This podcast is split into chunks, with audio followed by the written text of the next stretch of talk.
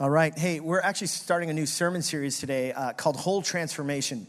And we're going to talk and investigate what does it mean for us as followers of Jesus? What does it mean for us to be wholly transformed? Not just partially. And in fact, one of the critiques that I think many people from outside the church have towards Christians is how it's so easy for Christians to compartmentalize their lives. In fact, there's this word that Christians are often pegged with, which I think is honestly very accurate at times. It's the word hypocrite. because what happens in hypocrisy is I'm not fully integrated in the way that I'm living out what I say I believe. And uh, really, what I thought we would do t- uh, in the next three weeks is really investigate what does it mean for us to experience whole transformation? What does that look like? Uh, the passage that was read for us, check it out. When Jesus asked about what it means to, like, how do you sum up everything that this faith thing is all about. Look at what Jesus says. He says, One of the teachers of the law came and heard them debating. Noticing that Jesus had given them a good answer, he asked them, Of all the commandments, of all the ways in which we've been taught about what it means to follow after God, what is the most important? And the most important one, answered Jesus, is this Hear, O Israel, the Lord our God, the Lord is one. He makes this statement. It actually echoes from Deuteronomy chapter 6, which is the Shema that Jewish communities often orient their lives around. And look at what he says to sum up what this is all about. He says, Love the Lord your God with all your heart, and with all your soul, and with all your mind, and with all your strength. In other words, what's he saying? He's saying, With everything that you have, will you wholly give yourselves to loving God? Uh, the second is this love your neighbor as yourself. There is no commandment greater than these. Uh, now, the way that we're going to break up over these next weeks, uh, the breakdown, I should say, not break up. We're not breaking up. Uh, but the way that we're going to break down this series is this we're going to talk about the head, uh, as well as the heart, as well as hands. What does it look like for us when it comes to whole transformation? What does it mean to have our head or our minds kind of renewed, as well as our hearts, as well as our hands, and the way that we live out this thing that we call faith? Um, now, this idea of living out kind of our head, our mind, that uh, our intellect is not something that we park at the door when it comes to faith, but instead, our mind is to be engaged because uh, the reality is that Christian faith is actually a faith that believes in truth that there is a truth. Now, check out what Jesus himself says in John chapter 14. When he talks about who he himself is, look at what he says I'm the way, I am the truth, and I'm the life. Now, here's the thing then. If Christianity is based on a truth, then, it means then that what we believe about who God is, and again, if you're not a Christian here, welcome. Again, you get the sneak peek into what Christians believe about what, what do we believe about propositional truth? We believe that truth it very much is part of what Christians believe, that it's true. It's not like we're willingly trying to follow lies. And if it's true, then it makes sense that we would begin to reason together. Now, check out in the scriptures what it says about reasoning together. It, it constantly uses these words to talk about the way that we approach faith or what we believe in. So, check this out uh, Isaiah chapter 1, verse 18, it says, Come now and let us reason together. Uh, did you notice that? Uh, now, constantly throughout the Old Testament, the Hebrew scriptures would talk about getting together to reason together. In other words, it's not like you park your, your, your minds at the door, your intellect at the door, but instead, together, we're, we're talking, we're discussing, we're reasoning together. In the book of Acts, this word is also regularly used. The Apostle Paul, who's one of kind of the, the founders of the Christian movement, the Apostle Paul would constantly be using this word. Um, so he reasoned in the synagogue with both Jews and God fearing Greeks, as well as in the market marketplace day by day and those who happen to be there. At least 10 different times this word to reason. It's the same word that we get dialogue from. Paul is someone who's constantly reasoning. Why? Because he believes it to be true. Um, uh, there's another moment in when Paul is actually writing to the church in Corinth. He's writing to the church in Corinth and he's talking about what, like the reason why truth is so important, especially the historical truth about who Jesus is and what Jesus did. So check us out. 1 Corinthians chapter 15. Look at what it says. Paul, he's writing and he's trying to explain why it's so significant that, that Jesus is historically true. Not that he's some figment of the imagination, but that he's historically true. Check this out. If Christ has not been raised, and he's saying raised from the dead, our preaching is useless, and so is your faith. There, there you have it. He basically says, listen, if this Jesus person wasn't real, then I, there's no reason why I should even be writing this to you. Because everything that I'm doing is useless and would really be a waste of your time and mine. More than that, we are then found to be false witnesses about God, for we have testified about God that he raised Christ from the dead. But he did not raise him if in fact the dead are not raised. For if the dead are not raised, then Christ has not been raised either. And if Christ has not historically, objectively been raised, that this is a historic, objective truth, if that's the case, then what? Your faith is futile and you're still in your sins. Then those also who have fallen asleep in Christ are lost. If only for this life we have hope in Christ, we are of all people most to be pitied. I mean, do you see what he's saying? He's not holding anything back. He's saying logically, if this objectively is not true, that this is who Jesus was and what he did, then guess what? This is all useless. Why am I even writing this letter? You and I are the most to be pitied people that we're following this lie. In other words, what Paul is basically saying is that Christianity is based on an objective truth that lies beyond what me personally might think about what is true or whatever else. It's actually based on a, on a, on a belief that God is objectively true. So, here's the point the point is basically this Christianity is not simply just a feel good religion. It's not like, oh, we follow this because it feels good, because honestly, it is really hot in here. And uh, does not feel good at times. Uh, but instead, we believe it because it purports to actually be true. And if it's true, then it changes everything. Because no matter what might be happening in the circumstances in my life, no matter the ebbs and flows of history and where history takes us, and where you know the rise, the rise and fall of empires and movements, if Christianity is objectively true, even if I'm not a Christian, I need to somehow wrestle with whether or not it really is objectively true.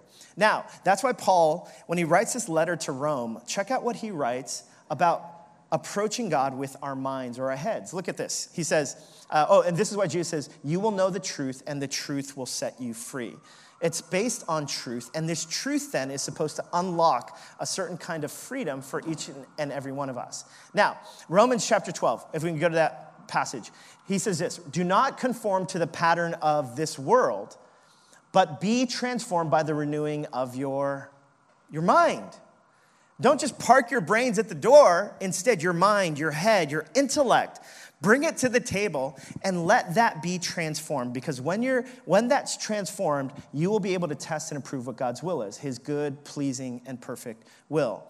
When our minds have been transformed on truths, then that can actually change how we live our day to day lives.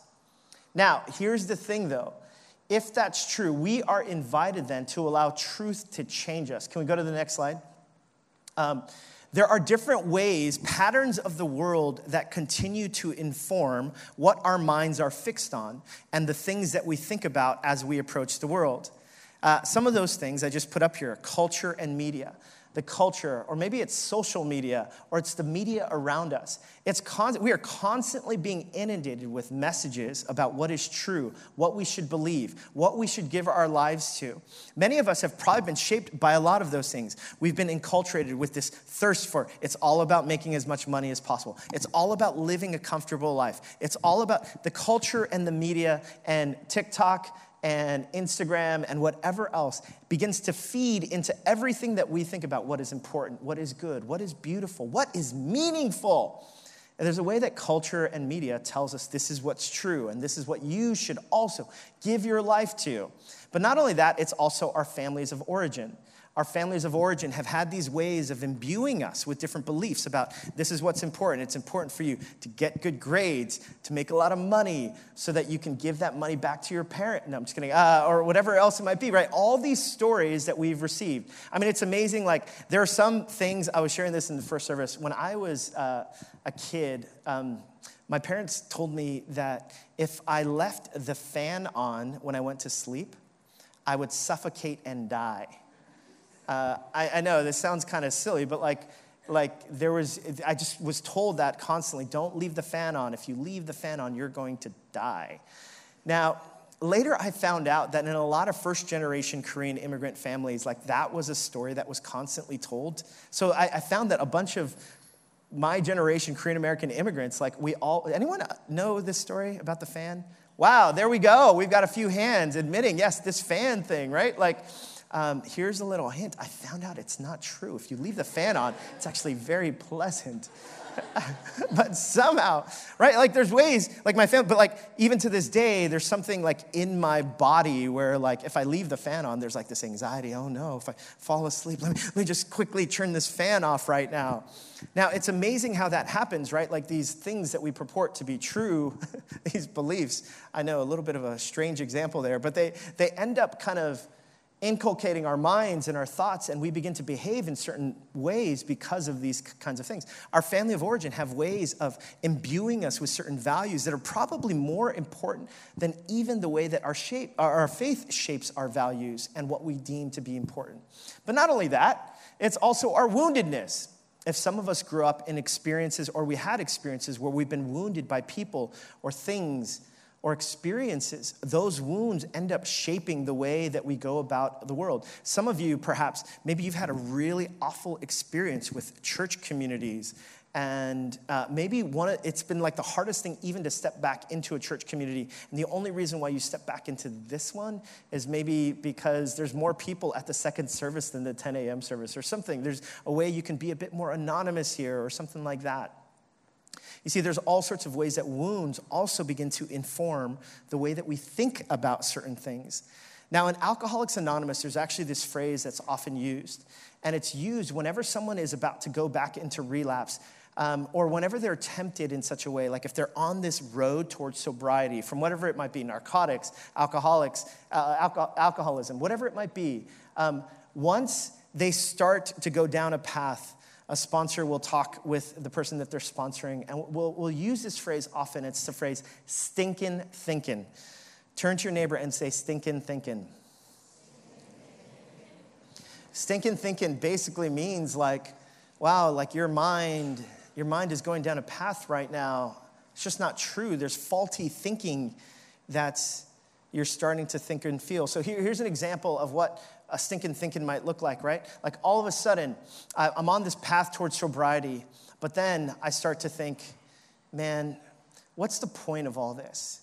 Sure, I get sober, but honestly, my family will still reject me. No one ever loved me in my family, anyways. Gosh, I, like, why do I even, I can't even believe that I'm on this. I know they all tell me this is good for me, but when did they ever look out for me? You know what? I'm just gonna start living my own life because that's what I uh, that, that's what I've known. No one's been there for me, anyways. Let me just pursue my own thing. And a sponsor will say, Whoa, whoa, whoa, whoa, whoa, whoa, whoa. Like, I think that might be some stinking thinking going on. Like, of what you're thinking and believing about yourself and about your family. And you can see how relapse happens, and it's because I begin to start thinking a certain narrative, a faulty thinking, a faulty scenario that ends up not really being grounded in truth. Now, but this faulty thinking happens all the time. Now, I listed some stinking thinking below that I think gets at some of the stinking thinking that you and I probably experience at different times. And again, it can come from the culture and from the media, it can come from our family of origin, it can come from our woundedness, come from our own proclivities towards being a broken, sinful, fallen people. Uh, of course, God has created us all to be made in his image and beautiful and kind, and yet we've all been marred by sin and brokenness. And so as a result, this stinking thinking starts to happen, and I begin to begin to, to live in such a manner where I'm not following truth, I'm following this faulty line of thinking. One such example is this all or nothing thinking. For example, I can't trust any, it's either everything or nothing. So, for instance, like my wife, she says to me, she says, Hey, Drew, you know, what I'm thinking is, you know, during our Sabbath, which is Saturday, right? Like Friday night to Saturday night. During our Sabbath, it, you know, I just need some, I need at least three to four hours by myself just to be uh, apart from you and the kids, just for me to get some time of silence and solitude on my own. Okay? Now, all of a sudden, I hear those words, and immediately I'm like, what, you don't like us? You don't, you wanna, you wanna, you disappointed in me? You wanna leave me? I can't believe it. Like, we created this family together, and you're abandoning this family? Now, do you see what happened there? Like, all of a sudden, there's these stories that kind of like immediately, based on some of my woundedness, some of my own family of origin. Like families always stick together. We do everything together. Da, da, da. Like there's all sorts of. All my wife is asking for is some peace and quiet from me, and yet here I am, and I've, I've concocted this whole story where it's basically like, I can't believe it. You you want to leave me, and you want to, you just want me to be a single parent here. Like like, all of a sudden things go from all or nothing. Now, I know that's kind of somewhat of a silly example, but in many ways, some of us have this all or nothing thinking. In fact, some of you, when it comes to the things that's impacting your life right now, there's this all or nothing thinking, right? You're going through a conflict with someone, and a friend has, you're in a conflict because they have a disagreement with you, and you're basically like, you know what? Forget it. I, I knew you never wanted to be friends with me from the, from the start. It's like, no, I just, I just think that, you know, chocolate ice cream is better than vanilla. it's interesting how that happens, right? This all or nothing thinking. That's stinking thinking. Not only eh, all or nothing thinking, but how about taking things personally? For example, you always say it's my fault. Or when I take things personally, right? Tina asks me one day, she says, Oh, did you remember to feed or to pack Avery's lunch? She's six years old. Did you remember to pack her lunch? And she makes that comment, and I say to her, I'm like, what, you think that I'm that irresponsible? Why did you even marry me? Right? Like, and she's like, Whoa, no, I was just asking if she was gonna have her lunch.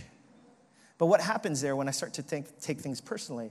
I've taken things in such a manner because of the story that I'm telling myself. My wife, why would she ask this question? She's asking this question because she believes this negative thing about me. And it's just like my dad, who, when, when I was growing up, my dad would constantly be critiquing me about every single little thing. Didn't think that I was a responsible person at all because I was the youngest of four. And now all of a sudden, this whole story has emerged of faulty thinking that is nowhere aligned with truth, but instead it's down this really weird rabbit hole, and my poor wife is getting the brunt of this. Do you see how this happens on a micro level? Now, you can imagine how this happens on a macro level as well when it comes to truth and the capriciousness of our moods and how we take things and the stinking thinking that inhabits our minds, uh, or the things will never change narrative. Things will never change. Maybe if you think about even the way that you approach your life, and maybe the big things that are approaching your life right now, and you're just like, you know what? Bad things always happen to me. They always happen to me. Things will never change in my life. And maybe you're someone who that's been your experience. Your experience has been bad things happen. And the way that you perceive the world and about God and everything else is that bad things always happen to me. It's like, really? Like all the time? Yes, every single time. Oh, by the way, there's a free ice cream cone at uh, Dunkin' Donuts that you can go get as well. And, you know, like it's, it's weird how sometimes we get into this all or nothing thinking. We start thinking things will never change for me, nothing ever good happens to me. And we start using words like always and never. And here's the thing most of us are imbued and we are swimming in stinking thinking, and it affects our relationships, or affects our moods. Some of us, we've been in a season of depression, and it's like things will never change. Things will never get better. Well, what if, what if that belief was couched and steeped in stinking thinking? Not what is true. And you see, when Paul is basically saying, be not yeah, or don't be uh, conformed to the pattern of this world, but be transformed by the renewing of your mind. It matters so much what you and I put our minds and our thoughts to. And that's why the Apostle Paul, check out what he writes in the book of Philippians. Look at what he writes to what we are to do with our minds, our heads. He says, finally, brothers and sisters, whatever is true whatever is noble, whatever is right, whatever is pure, whatever is lovely, whatever is admirable, if anything is excellent or praiseworthy, think about such things. Set your mind on those things, not on the capricious nature of things. Now, here's the thing then, right? If we're supposed to set it on truth, uh, can we go to the next slide? Truth, if we set our minds on what is objectively true, here's what we can say about God. And again, you don't even have to be a Christian here to believe this about truth. If truth is truth, truth is timeless, In other words, what was true 100 years ago is the same that is true today. Truth is universal. What's true in South Africa is same as what's true right here in New York City. And, and truth must be transcendent. It must be beyond human capriciousness. And here's the thing about what Christians believe, right? Christians believe that this truth exists, that is timeless, transcendent, and universal. Now, Christians believe that there is something that's absolutely objectively true, and that's who God is. We do not believe, however, that, if we go to the next slide, we do not believe in absolute knowledge. So, in other words, I, as someone who's someone of faith, hopefully, I believe that there is this objective truth apart from me, that whatever happens in my life, this truth does not change. It is there and it is firm. But I don't have absolute knowledge. I don't know everything about this objective truth, but I know enough to say, I'm going to trust this. Now, this is where the word faith comes in. So, if we could go to the next slide. Uh, see, no human being has absolute knowledge. Even if you're not a Christian here, you would probably be willing to admit that's true. None of us have absolute knowledge, none of us are omniscient. Therefore, all of us, when we live our lives, we live with a certain amount of faith or belief. The question for you and for me and what, whoever from whatever religious background or irreligious background is this who or what is the object of your faith? Because if none of us have absolute knowledge, all of us are living with certain kind of stories or truths or beliefs that we believe to be true. What are those stories? Where do they come from? The story of, oh, you have to be beautiful and well put together to be someone who's valuable. The story of you have to be rich or you have to marry rich so that you can be sustained and secure. The story of the more money you make is a direct reflection on how well worth you are or your worth as a human being. See, there are all sorts of stories that we begin to buy into, different truths. And the question for me and for you and for all of us is who or what is your mind set to? What is the object of your faith? There's a movement nowadays, this movement called mindfulness. What is mindfulness? It's to center our minds so that we can be at peace. But the question is, what are you your, setting your minds on? Are you setting your mind on, uh, you know what, my object of faith is the government? Said no one ever. Uh, that, that's not to say, don't please vote on Tuesday, everyone. We're praying for the election and everything else. But you and I have also experienced, right? The, the hope that we have that once our political party gets in power, then things will forever change. I mean, all of us have probably experienced the disappointment of that. Why? Because government can be so capricious. Or we, our hope is your faith, is the object of your faith in the stock market. Now, of course, over the last 18 months, some of us are like, no, it's not at all. Is it in the economy? Is it in your boss? Is it in your company? Is it in, in other people? Or perhaps some of us are basically like, when it comes to mindfulness, you know what I'll center on? The object of my faith is myself. If I can just become one with myself. But here's the thing about me, you, government, everything else. I mean, isn't it true that whatever thing that we try to put our minds to or put our, the mindfulness to, they're not objectively true. Instead, they end up being incredibly capricious. They go up and down based on the winds of how I'm feeling or how I'm doing. And as a result, it's really difficult for me, from my own personal vantage point, to be able to muster up the kind of rootedness and security that I need. And so, this is why the Apostle Paul says see, whatever is true, whatever is ob- objectively true, and the task of the Christian then is to then, on an objective truth that we believe to be true, will you put the object of your faith? Will God become the object of your faith? If we go to the next slide. Um, here's what William Lane Craig from his book, uh, Reasonable Faith, look at what he writes. And he's an apologist out in California. He says, People who simply ride the roller coaster of emotional experience are cheating themselves out of a deeper and richer Christian faith by neglecting the intellectual side of the faith. Uh, they know little of the riches of deep understanding of Christian truth, of the confidence inspired by the discovery that one's faith is logical and fits the facts of experience, and of the stability brought to one's life by the conviction that one's life or one's faith is objectively true. Do you see what he's saying?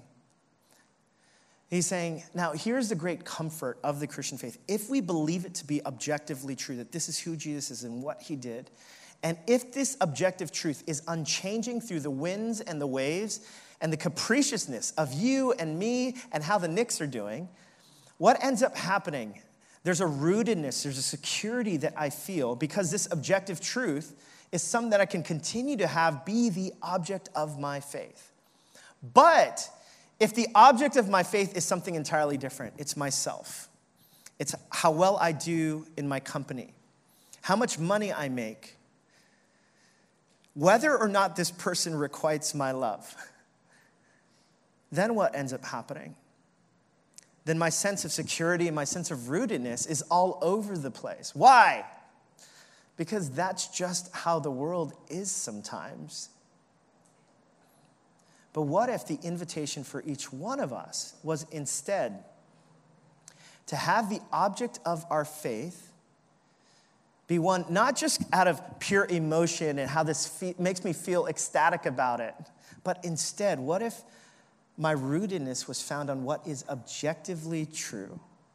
That is, Jesus and who he is. Now, notice when Jesus, when he talks about being the truth, check out what he says. He says, I am the way, the truth, and the life. He doesn't say, listen, these propositional doctrines, that Christians believe, that is the truth. he doesn't say, these commandments, these are the truth. No, he says, as a person, he says, I am the way and the truth. And so, if anyone has been searching for what is true, that North Star, the object of my faith, the thing that I can count on in the winds and waves of life, that I can basically put my money on and say, that is what is true. If you've been searching for that, don't just look at these doctrines, get to know Jesus. Jesus, who claims as a person to be the actual embodiment of what is true. Get to know him. And even if you're someone who's like, well, I don't believe it or I don't want to believe it, well, if he's making this truth claim about who he is, wouldn't you want to investigate it? Instead of being willfully ignorant, here Jesus is claiming to be this objective truth which truth that affects my life and your life and the world's life, wouldn't you want to get to know this Jesus? At least to investigate who is this Jesus and what does he have to say about life? And is it true? Objectively true? Does it describe the reality that I'm in and that I'm facing? But here's the thing you and I know this. Like, the intellect is just not enough. I can know all day long you know, whether something is objectively true or not, but whether it actually changes me and transforms me is an altogether different story. Because it's not only about is God objectively true, but I think the question that each one of us faces is God also objectively loving? Because he can be true all day long, but it doesn't affect me because I know that God is removed and dispassionate for my life. But is it true that perhaps this same God, objectively, is also a God who loves you and is for you and who is with you? It's amazing how that works, huh? Like, it's not only about is he true, but is he kind? And maybe some of us have had experiences of God and said, like, actually, honestly, the experiences of my life, the pain, the difficulty that I go through, makes me really doubt whether God is good and kind. And this is what's so startling about why Jesus says, I am the way, the truth, and the life. He says, I am the way, the truth, and the life because I want to show you whether or not God is not only objectively true, but whether God is objectively loving. And here's what Jesus would do Jesus would end up going and dying on a cross. Why? To demonstrate to me and to you how deeply he loves us and cares for us, and as a loving father would trade his life for yours. And if there's ever a moment in your life and in mine where we might doubt his goodness, he'd be able to say, Look at my, my scars on my hands and my feet, how deeply I've been committed to you. This is why the book of Romans, when the Apostle Paul teaches, he says this phrase He says, If God is for us, then who can be against us? If this God, who did not spare his own son, but instead gave his son up for us all, if this God is for us, who can be against us? If this God has shown his commitment of love to you and me, then whatever you might be going through in your relationships right now, the challenge right now of singleness or a breakup or whatever else, whatever you might be going through with your future and the cloudiness and the murkiness of your future, whatever you might be going through when it comes to your finances, the anxieties around your finances, like he says, don't you see if this God who is so deeply committed to you that would, he would freely give up his own life for you, he is for you. He's not only objectively true, but he's objectively loving. And the question for me and for you is will you, whatever your mind has been set on, will you now set your mind on this God? The one who is for you. And if he is for us, then who or what can be against us?